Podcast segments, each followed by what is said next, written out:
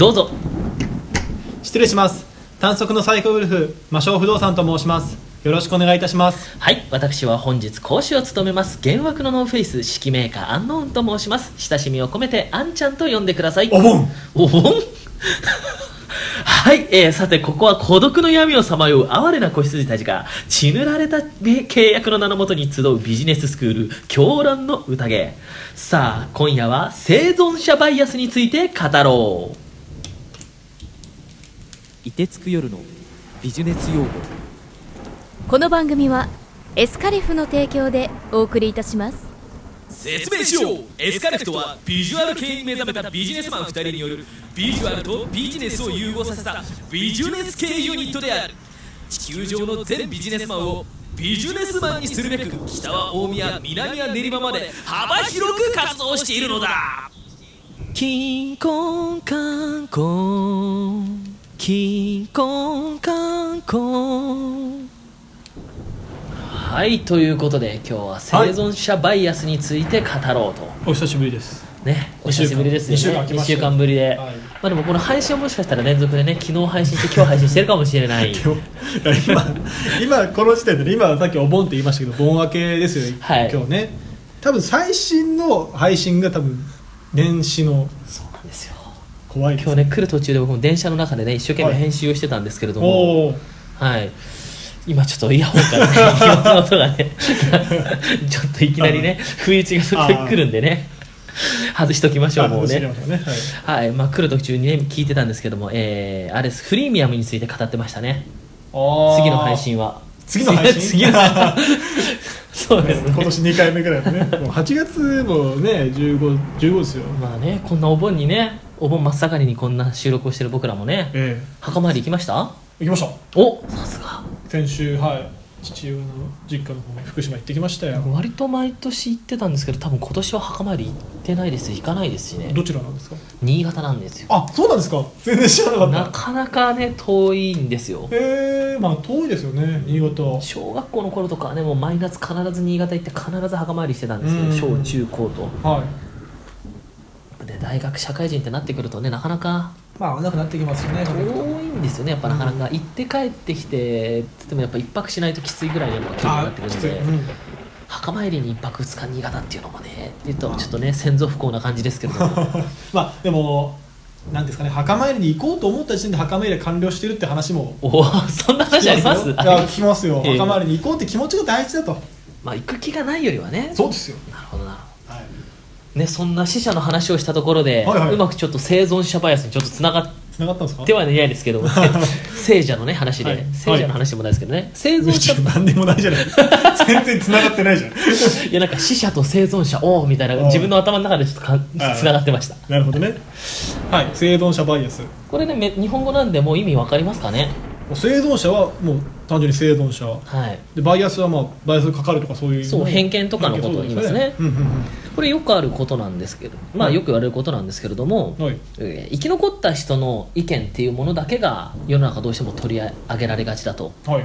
まあ、よく「俺の若い頃は」みたいなうん。例えばいう話とかだったり、お自分はこうやって成功したんだからあなたもこういうふうにやれば成功するみたいな。ああはいはいこれ生存者バイアスっていうんですね。ああそうなんですか。初めて聞きましであマジですか？たはい。生存者バイアス。そういう意味なんです。でも分かりやすいですねでビジネス的な話で言うならば、うん。えーと証券会社のポートフォリオの利回りとか。はいはいポートフォリオってちょっと余計な言葉出てきちゃったんですけど、まあ、あのいろんな株だとか債券だとか、えーまあ、そういったものをこう組み合わせたものをポートフォリオっていうんですけど、うん。これでまあ年に5%上がりましたとか10%儲かりましたみたいな。はい。大体当たり前ですけど営業に来る商品って必ず儲かる商品ですよね。うん商券会社がこう営業に来ていやーもしかしたらこの商品買ったらちょっと損が出るかもしれないんですけどみたいな商品って多分売り込んでこないんあですよ。ー。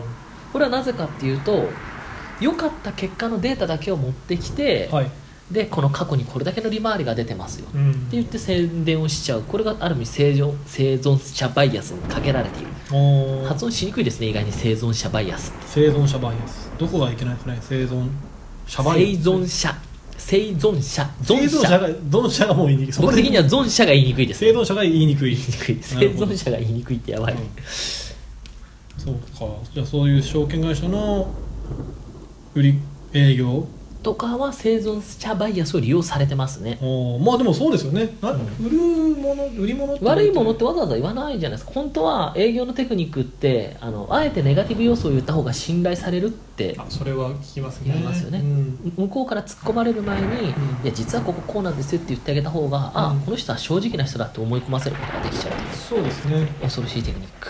恐ろしいテクニック。騙されないようにしてくださいね。まあでもその本当にそのなんていうのか営業マンが売る商品を理解してるかどうかその見定める方法としてうんデメリットを10個上げさせるっていうのはなんか聞いたことありますねああ、うん。なるほど。それ初めて聞きました。あーなんか聞いたことある。メリットばっかじゃなくてそれを、まあ、買うにあたってのデメリットとかそれがちゃんとその見破る技として通用してればいいんですけども結局そこを逆手に取られちゃって、ああこの本当に致命的なところに目を向かさせないために悪いところをバンバンバンって言って、まあ、こういうデメリットもあるんですけどそれ以上のメリットありますよねみたいな営業トークに巻かれちゃうと、難しいね。あれーみたいなね。怖 い。いや騙すのは本当基本的にね目的の僕の持論ですけどやっぱ騙すような売り込みする営業って本当の営業じゃないと思うんですよね、前も言ってましたねなんかそういう。正しい営業っていうのは本当に広告宣伝で情報を伝えること必要としてる人に情報を伝えて、うん。あのその商品が欲しいと思う人が買うのが正しい営業だと思うんですよ。そうですね。例えばもう例で言うならあみんな iPhone とか興味あるじゃないですか、うん。で iPhone を騙して売り込むとかいうのは営業じゃなくて、うん。iPhone こんだけすごい機能あるんですよってお金こんだけかかりますけどその代わりこういう機能があります。その代わりなんかちょっとあのデメリット例えばなんだろう Android のアプリは入りませんよみたいなとか、うん。っていうのを伝えてあげるだけの広告マンっていうのが多分一番正しい営業ですよね。結局そうですね。昔の、まあ、昔っていうのは僕がそういう社会人になる前の、まあ、父親の世代とかの営業ってやっぱ売るうん。買わせる。ゴリゴリって感じですよね。そうそうそうそうそういうのだったけどやっぱ今不動産の話だとお客さん自身がやっぱ調べて自分で選べるような時代、まあいい時代はいい時代ですね、うん。そういう。売る側からしたら売りづらいってなりますけどでもなんかそれが健全な姿な気がしますけどね。う、ん。まあそうですね。確かにでもうち、まあ、例えばネットの反響とかではいはい。来る方ってやっぱりいろいろ見て自分で決めて、うんうんそのいらっしゃる方が多いんである意味楽って言い方変ですけど本当に欲しくて来てる人がほとんどですね、それインバウンド営業って実際にですよね。ほうアウトバウンドインバウンドって言葉があってこれまだせんあのこのビジネススクールで言ってませんでした伺かね。ってないですね。じゃあ次に取っときましょう。あ。ゴリゴリ営業かけるのがアウトバウンドでお客さんが調べてきて勝手に来てくれるのがインバウンド営業。終わっちゃったじゃないですか。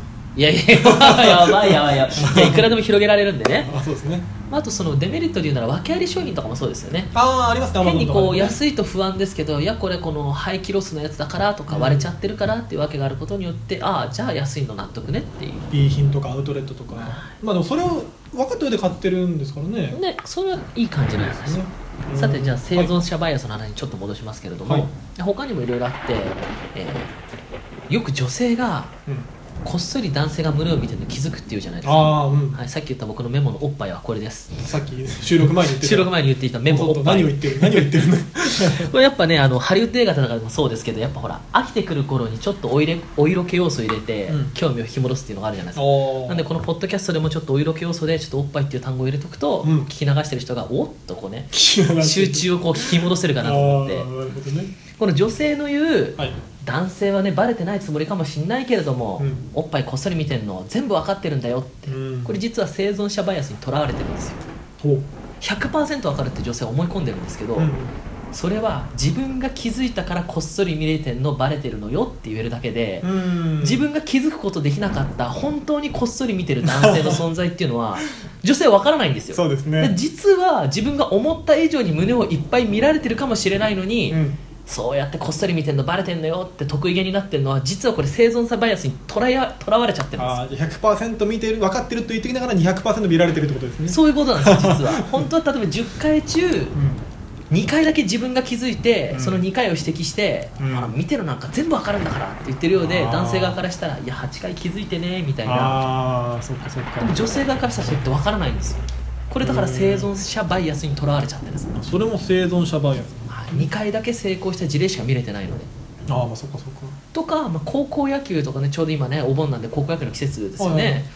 昔だったら、まあ、うさぎ跳びとかやらされてたじゃないですか、うん。今はこの科学的、ね、根拠に基づいてスポーツするようになったんでうさぎ跳びって膝に悪いみたいなうん。ことがちゃんと言われるようになってやらなくなりましたけど、うん。結局昔ってその生存者バイアスがすごい効いてたおかげで監督とかが俺が若い頃はこのうさぎ跳びやったおかげで甲子園行けたんだみたいなこと言われると分かんないやっぱね高校球児たちはそうか俺たちもうさぎ跳びやったら甲子園行けるんだと思って、やうん。っぱやっちゃうとか。ああまあ水を飲むだとかもね。そう炎天下なのに水を飲まない、うん。それもそうです。そうですよね。あと最近だとあのお年寄りが最近見た記事なんですけど、はい。あのわちわしらの若い頃はクーラーなんかなくても平気だったっていう意見があるらしくて、で実際のデータを見てみると熱中症でめっちゃ死んでたっていうデータがあって昔は日射病とか熱射病とか名前もそうなんですよ。ね。で結構死んでたんですよ、うん。でまさにリアルな意味での生存者バイアスで本当に生き生き残ったおじいさんたちはいやわしらはクーラーなんかなくても平気だったって言ってるだけで死んでるんですよガチで。死者バイアスかけると 結構死んでるという。わしら死んどるぞ生きてる人たちはいや俺は平気だったって言っててあんたが平気だっただけで実は死んでるんですよっていうのはこれ生存者バイアスなんですまさに死にに口なし。うん。それとビジネスの世界でも同じです。よはい。くだからイケイケのベンチャー社長が俺はこうやって成功したんだっていうのは、うん。その人が成功法則を知ってるんじゃなくて、うん。たまたまその人が成功しただけで同じやり方したらめちゃめちゃ失敗者が出るようなうん。ビジネスモデルでも、俺はこうやって成功したんだっていうことによってこれ生存者バイアスがかかっちゃってるんですよ、うん。そうでですね。もこれってこうやって外から見てるから分かることで、はい。やっぱ中にいる社員からしたら絶対分かんないんですよ。さっき言ったおっぱいの例がいい例で、ん。これだ結構真面目におっぱいの例って大事で、はいどんなに分析しようと思っても分からないんで社長がこれこれこうやって売り上げ伸ばしたとかあとは、ね、車でも不動産でもトップ営業マンが俺はこうやってナンバーワンの営業成績取ったんだと、うん。お前らも俺の真似をしろって言われちゃったらそれが本当は効率の悪いやり方だったとしても、うん。もう会社入ってそれしか教えられてないから、うんあじゃあこれを頑張ってたらトップ営業マンになれるんだと思っちゃってすごい非効率なことをやってるかもしれない。ああでもそういうのを例えば広告とかに利用されちゃったら怖いです。怖いというか今でもあるんでしょうけどありますよ。ネットのジョークでよく見る犯罪者の80%はファンを主食にしているみたいな。そういう感じですね 本当に。よくねアニメ昔だとねアニメ見てる人が犯罪したっていうけどテレビのニュースを見てる人はみんな犯罪者とかね。そうですよね。あ犯罪者やってる人大体テレビ見てるはずですからね、うんそうですよねまさにそういうことも言えちゃう、うんなので生存者バイアスにとらわれないっていうことがこれ大事ですよっていうのがビジネスの世界でも日常生活でもやっぱ言えることなんです。あーまあそのとらわれないやり方としてはなんていうんですか、まあ、気をつけるぐらいしかない。気をつけるというかこれを知ってるってことがまず大事ですね。まあそうですね。生存者バイアスって言葉を知ってるだけでも騙されにくくなるかもしれないです、うん。相手がメリットバンバンバンバン上げてきていやうーんって疑ったとこでもでも私を見て私はこれで成功してるんだよって言われた時に、うん。あなたはせそれは成功しただけで生存者バイアスかかってるんじゃないって切り返しができるだけでも多分武器になるんじゃないのかなとはうん思います。そうですね。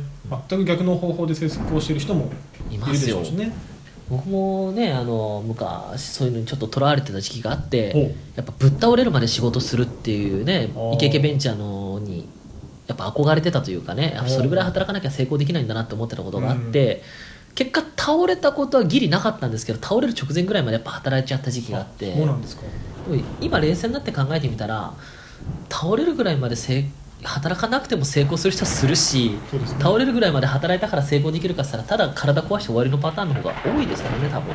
まあ逆にそれで成功してる人もまあいますてし、まあ、そういう人が私はこれで成功したってういうからそっかやっぱ楽して稼げないんだなって死ぬほど苦労しなきゃ稼げないんだなっていうふうに洗脳されてっちゃうっていうのが生存者バイアスかな、うん。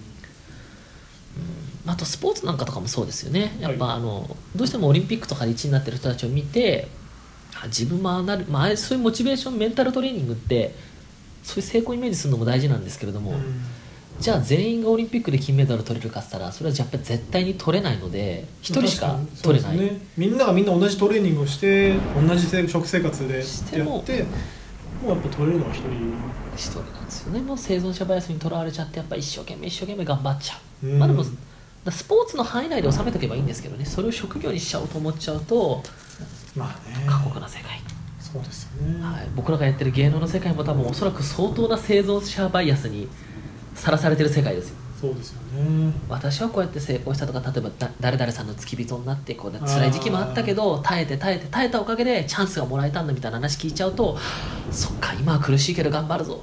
っていうね多分とらわれてる人がいっぱいいちゃうんですよ。じゃあ俺もやろうってなっちゃうそう。俺もじゃあ頑張ろうとか。誰かボディになってとか。そうそうそう。誰かのツアーについてってとかもしくはあのなんとかパーティーとかに行ってうん。このちょっと有名プロデューサーの目に留まろうとかうね、んそうやって成功した人たちが実際にやっぱいっぱいいらっしゃいますけれども、それやったから成功するとは限らない。そうパーティー出前決まってパーティー破産じゃないですけどただねね。飲んで金がなくなっただけで終わっちゃうパターンも変なつながりが出ちゃってきちゃったりねとかね。なので皆さんそれにはね気をつけてくださいと、うん。はい、ということで今日はね生存者バイアスについもうてさっぱり。さっぱり。あでも短くまとめてすごい分かりやすかったですね、はいよかったですよかったです。生存者がすごく言いにくいっていう話でしたもんね 確かに言いづらかったですよね。えだそまあまあ。の滑舌の話ですね、まあいやいや。存者バイアスっていうのを言い続ければや。滑舌が良くなる。そういうわけじゃないんだけどそうだな。じゃあ魔性にも分かりやすくそして俺にも言いやすい言葉にああそれ大事です。ね例えると、はい。聖者からの呼び声。聖者からの呼び声。ポワンポワンポワンポワンポワン本日から配属となりました魔性不動産です。よろしくお願いします。おう俺は営業一家のトップ営業マンガリからデブ太郎だ。これから俺がお前に俺の営業テクニックを余すことなく教えてやろう。はいよろしくお願いします。まずはな肉を食え。肉ですか？1に肉2に肉3しがなくて5に肉だ。肉だらけじゃないですか。ともかく肉を食え。もう営業テクニックとかトークとか覚える必要ない。ともかく肉を食え。は俺もな会社入った時に先輩に言われたんだよ。お前は痩せすぎだ。まず肉を食えと。先輩に言われるがまま俺は毎日毎日肉を食った。そうするとだ毎日肉を食うたびにちょっとずつアポが取れるようになって契約が取れるようになって体重の増加とともに営業成績がぐんぐん上がってったんだ。あなるほど。だからお前もまずは肉を食えわかりました。さすがトップ営業マンのガリからデブ太郎先輩勉強になるな。ちょっと待てあなたは営業二課のデブになったろ先輩？待つんだ。営業一家のガリからデブ太郎の言葉に従って俺は肉を食って食って食いまくってこんな体型になってしまったがいまだに営業成績は伸びない。今では同僚の女子社員から「何あのデブ使えないんだけど」と言われる辛い日々だ。そんなにいい声なのに。お前を同じ目に合わせたくはないどうかこの哀れな敗北者の死者の忠告に耳を傾けてくれないか。デブになったろ先輩。ガリからデブ太郎先輩。どっちの言葉を信じたらいいんだ。ちょっと待て。その特徴的な声は傘下の元からデブ次郎先輩俺なんか元からデブだけど入った時から営業成績悪いし今もさらに体重どんどん増えてって歩くのも大変だけどいまだに営業成績はビリケツだ。なんとなくわかります。どういうしかな？お前が太っても営業成績上がるとは思えねえだ。どんどん話し方が変わってきてるけどうん誰の言葉を信じたらいいんだ。魔性よ。え魔性よ。この声は営業の神様？なんでこんな時に？今日はお盆だからじゃ。んいや関係ないでしょ。お盆には死者の声に耳を傾けるのだ。死者の声？聖者からの呼び声に惑わされてはいかん。つまりガリからデブ太郎先輩だけでなくデブになったろ先輩元からデブ次郎先輩の声もしっかり聞けということか。えー、諸君、えー我が社では健康増進法の施行に伴いこれから社外の営業に出る奴らは、えー標準体系のもののみとする。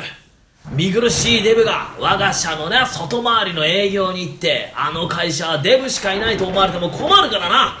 いいかまず痩せてから営業に出ろ。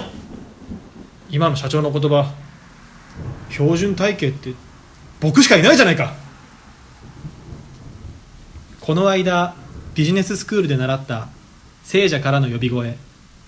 この言葉のおかげで営業成績はうなぎ登り彼女もできたし宝くじも当たった。やっててよかった。いてつく夜のビジネス用語。ポンポンポンポンポン。いいですね。よかったかだいぶ使い分けてた感じが。途中から声が話し方が変わっていく、まあ、ちょっと魔性のね想像の中のことだからあそうです。すみません。ね。僕もそうですねそうですそうです。まあでもねこう生存者バイアスについてねこういろいろあるねって話をしてたけど何だったっけ？何か言おうかなっていう話が出てきましたけどね。忘れちゃったからいっか。何でしたっけね僕全然メモしてなかったあな。あったあった。セブンイレブンの話でやばい。あ。コンビニなんかでもねあのねたいろんなコンビニでねありますよねこうあなたもねこうフランチャイズオーナーになって成功しましょうみたいな、うん。これもね、やまあ噂話なんで事実かどうかわかんないですけどね、こう始めてみたはいいけれども、24時間空けてなきゃいけなくて、こう夫婦でね悠々自適のオーナー生活しようと思ったのに、もう奥さんがずっと夜立って昼間は旦那さんがずっとねうん。レジに立ってみたいな、うん。でいつしか夫婦仲も悪くなってみたいなこともあるけど当然そういうのはフランチャイズオーナー説明会では言われずにこう、ね、もう2店舗目3店舗目と展開してもう私たち夫婦は今悠々自適の生活を送ってますみたいな話を見せられちゃうと説明会来た人たちはああ素晴らしいセブンイレとコンビニのね、オーナーになろうみたいなね、ことを思う。これも生存者バイアスにとらわれちゃってると。今の話を聞いて思ったんですけどそういう生存者バイアスにかかっちゃうのもいけないんですけども、はいはい。例えばこういうマイナスイメージの死者バイアスにかかって何もできないっていうのものもありますよね。どうなんですかそれは？これはだから難しいとこなんですよ。例えば今の話を聞いてあコンビニのオーナー大変なんだやめようって言ってた人がももしかしたらやったら大成功する可可能性も全然あります本当に。なのでバイアスにとらわれないってことが大事なんですね。あどっちの声も耳を傾けるっていうことですね。そうです。やっぱ多面的に見ましょうって言うじゃないですか。そうですね。バイアスが良くないですね。人はやっぱ偏見自分のグラスでねうん見ちゃうので自分の色眼鏡で見ちゃうんでどうしても、うん。でこればっかりは避けられないので極力バイアスを避ける努力をすると。そうですね。まあそのプラマイゼロにするためにどっちの声も聞くっていうことですね。で最終的にはもう自分で判断するしかないですね。いやそうですよ。世の中やっぱそのね今確かにマショーが言ったようにネガティブな人間っていうのもいるもんで、うんあれは失敗あれは失敗するとかあれは実は良くないらしいとか、うん。あれは儲からないみたいなね、皆さんそういうことにね惑わされずにセブンイレブンのオーナーになりましょう。そういう言葉にも惑わされる 実際成功者いっぱい出てますいやそうもちろんそうですよ。本当に。そうなんね。中にはでもまあそのね思ったようにいかなくて失敗しちゃう人も出るなど何でもそうですよでも。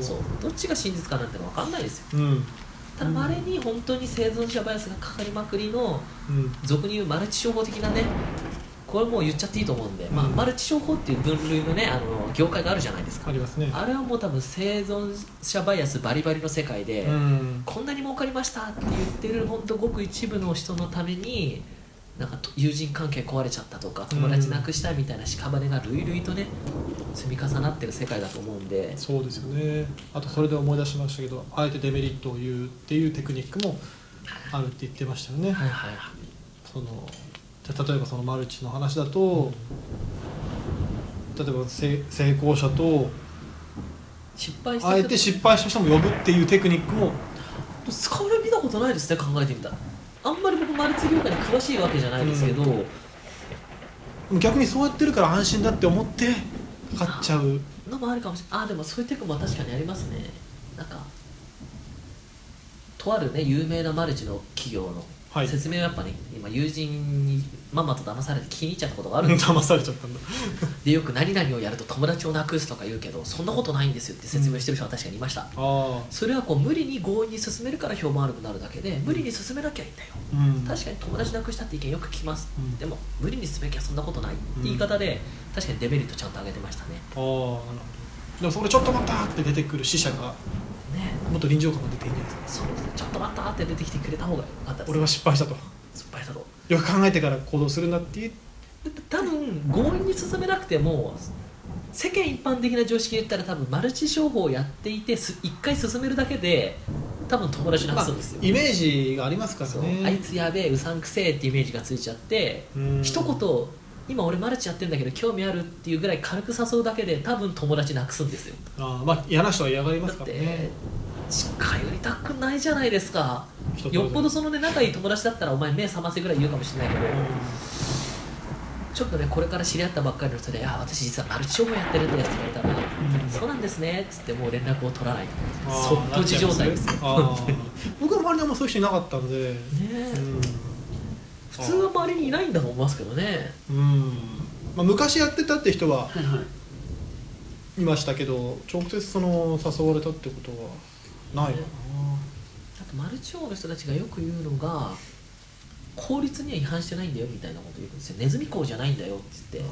法律には違反してないんだよ当ったていうり前だ言葉がもう当たり前だろうって。それ言っちゃいけないですよね。で普通にその辺のねバイトマクドナルドとかコンビニとかのバイト行った時に 法律には違反してないんだよって言ってきたらこの店やべえんじゃねえかってなるじゃないですか。スタッフ募集スタッフ募集法律には違反してませんみたいなね。それは違いますよね。なのでまずそこでちょっとねマルチハマりそうな人は気づいてください。あの法律ネズミ講じゃないんだよとか法律の問題はないんだよっていう時点でよっぽど怪しいですからねそこで気づきましょう。マジで、そうですね。難しいですね。難しいですね。あとすいません一言言わせてください、はい。セブンイレブン大好きです。あ僕もセブンイレブン大好きです。あのこんなこと言ってますけど、あのええ。セブン銀行あのメインバンクで使ってますしあ僕も使ってます。たまたまなんかセブンイレブンでかくなると悪い情報ってやっぱ出てるんですよね。有名人が必ずそのアンチが湧くように、セブンイレブンヘビーユーザーなんで本当にもうコンビニどっか選べって言われたら僕はセブンですそうですね。僕もセブンしか入んないぐらい。まあローソンのファミリーも使いますけど。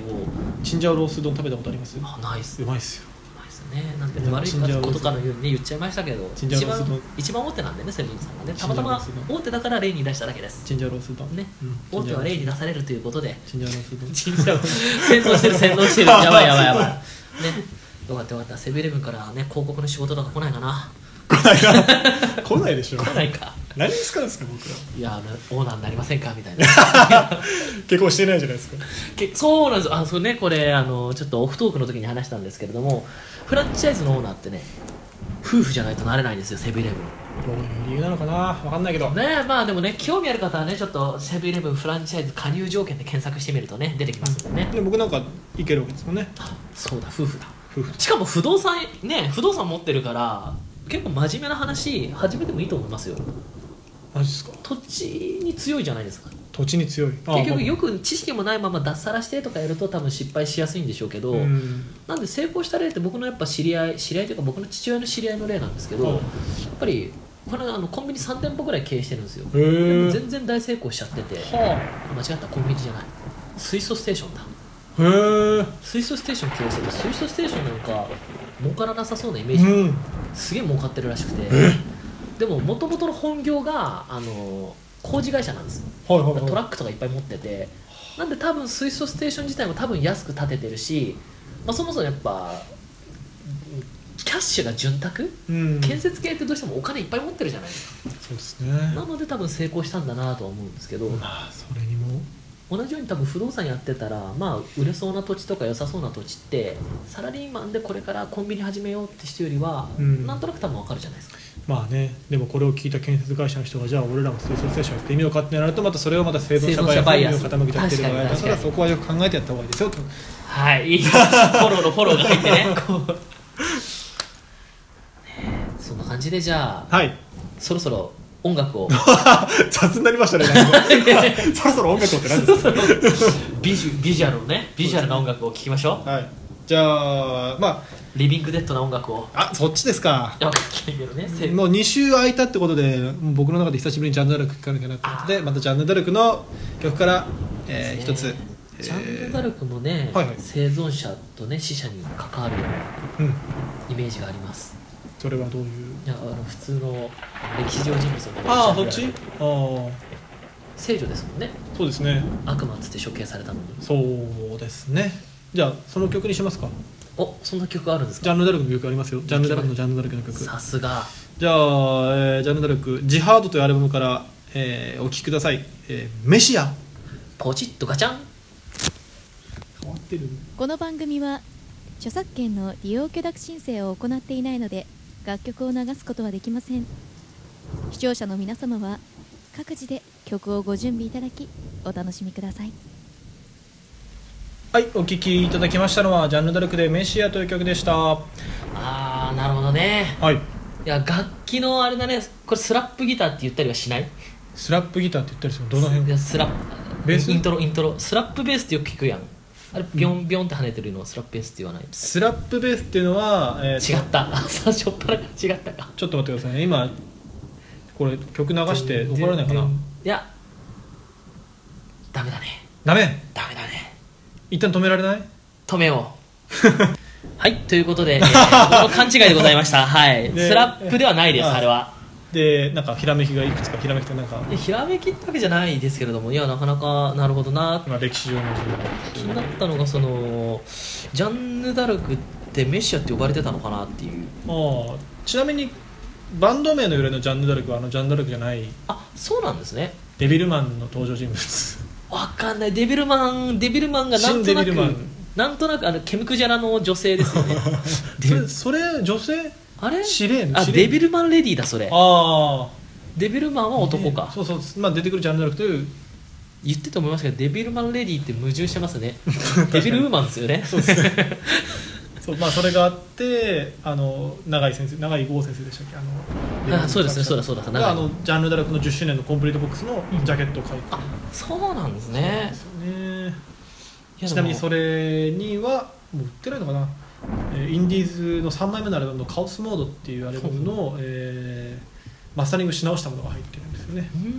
リマスタリングですね。そうそうそうそういやーそっかジャンヌ・ダルクいや歌詞がすごいななるほどなっていう。こう呼ばれてたのかないやなんかこうか単単純に気になっちゃっただけでキリスト教でメシアって言ったらイエス・キリストのことを言うはずだからあれジャンヌ・ダルクってあれ？って思っちまあゃった救世主と救世主なのかな？あ そこ気にしちゃったのがちょっとただ単に、ー。まあ、そのガチなね宗教曲なわけでもないんでまあそうですね。突っ込んじゃいけないとこだったかなってジューダス・プリストって曲もそういえばありますよジャンルが、まあ、それも10周年のコンプリートボックスに入ってるやつですね。ただその歌詞の中でその利用価値なくなれば消すのは現代も同じっていうのがまあ本当そうだよなっていう。うん。やっぱそのねみこしって言われるように担がれて担がれて、ね、新興宗教とかでもよくやっぱナンバー2が実質の支配者だみたいなことはよくよく、ああまあ1は象徴としてねね、トップは。とか政治の世界でもフィクサーなんて言葉があったりしてうん。ね、本当は総理大臣じゃなくて総理大臣の裏で名前も出てこない人が操ってるだろうみたいな、あとこも実質権力者。という恐ろしい。うん。そんなことを感じさせる曲でした。まあこれでもねあのサビのところみんなで歌えてね高いですけど。メシアそうそうそうそうそう。アンコール前とかにねいわゆる最後の曲っていうことでやったりしたり。たまにたまになのかな？一発目でやってたライブもありましたね埼玉スーパーアリーナで確かライブが一発目にメッシャー出てきてお一発目に来たかって思ったような湧くやつですね。湧きますね。飛ばしてくるなと。なるほ嘘だったらすいません。確かそうだった気がするスーパーアなリーナまで聞きに行ったんですか？あ僕は行ってないですよ。DVD は買いましたけど友達が行ってメッシャー1曲目だったんだよね。あじゃあもう確実じゃない。夢かもしれない。友達が嘘をついて嘘ついてたかもしれない。でも DVD も買ってますからね僕ね調べてよかったな。るほど、まあ、気になった方はね。ぜひあの DVD 買ってください。買いましょう。僕は、えー、なんなん前も言ったかもしれないんですけどディディアリーっていうね大阪城ホールでやった DVD が本当に最高なんで安いし安いしいいおー。2枚組でね。素晴らしい。最高です。最高です。メシアなるほど。じゃあそんな感じではい。今日のところははいはい。言い残すことはないでしょうか？僕はないかな。僕もないかな。ないかなで終わる放送。ではこれにて 退散つかませる。あらドロン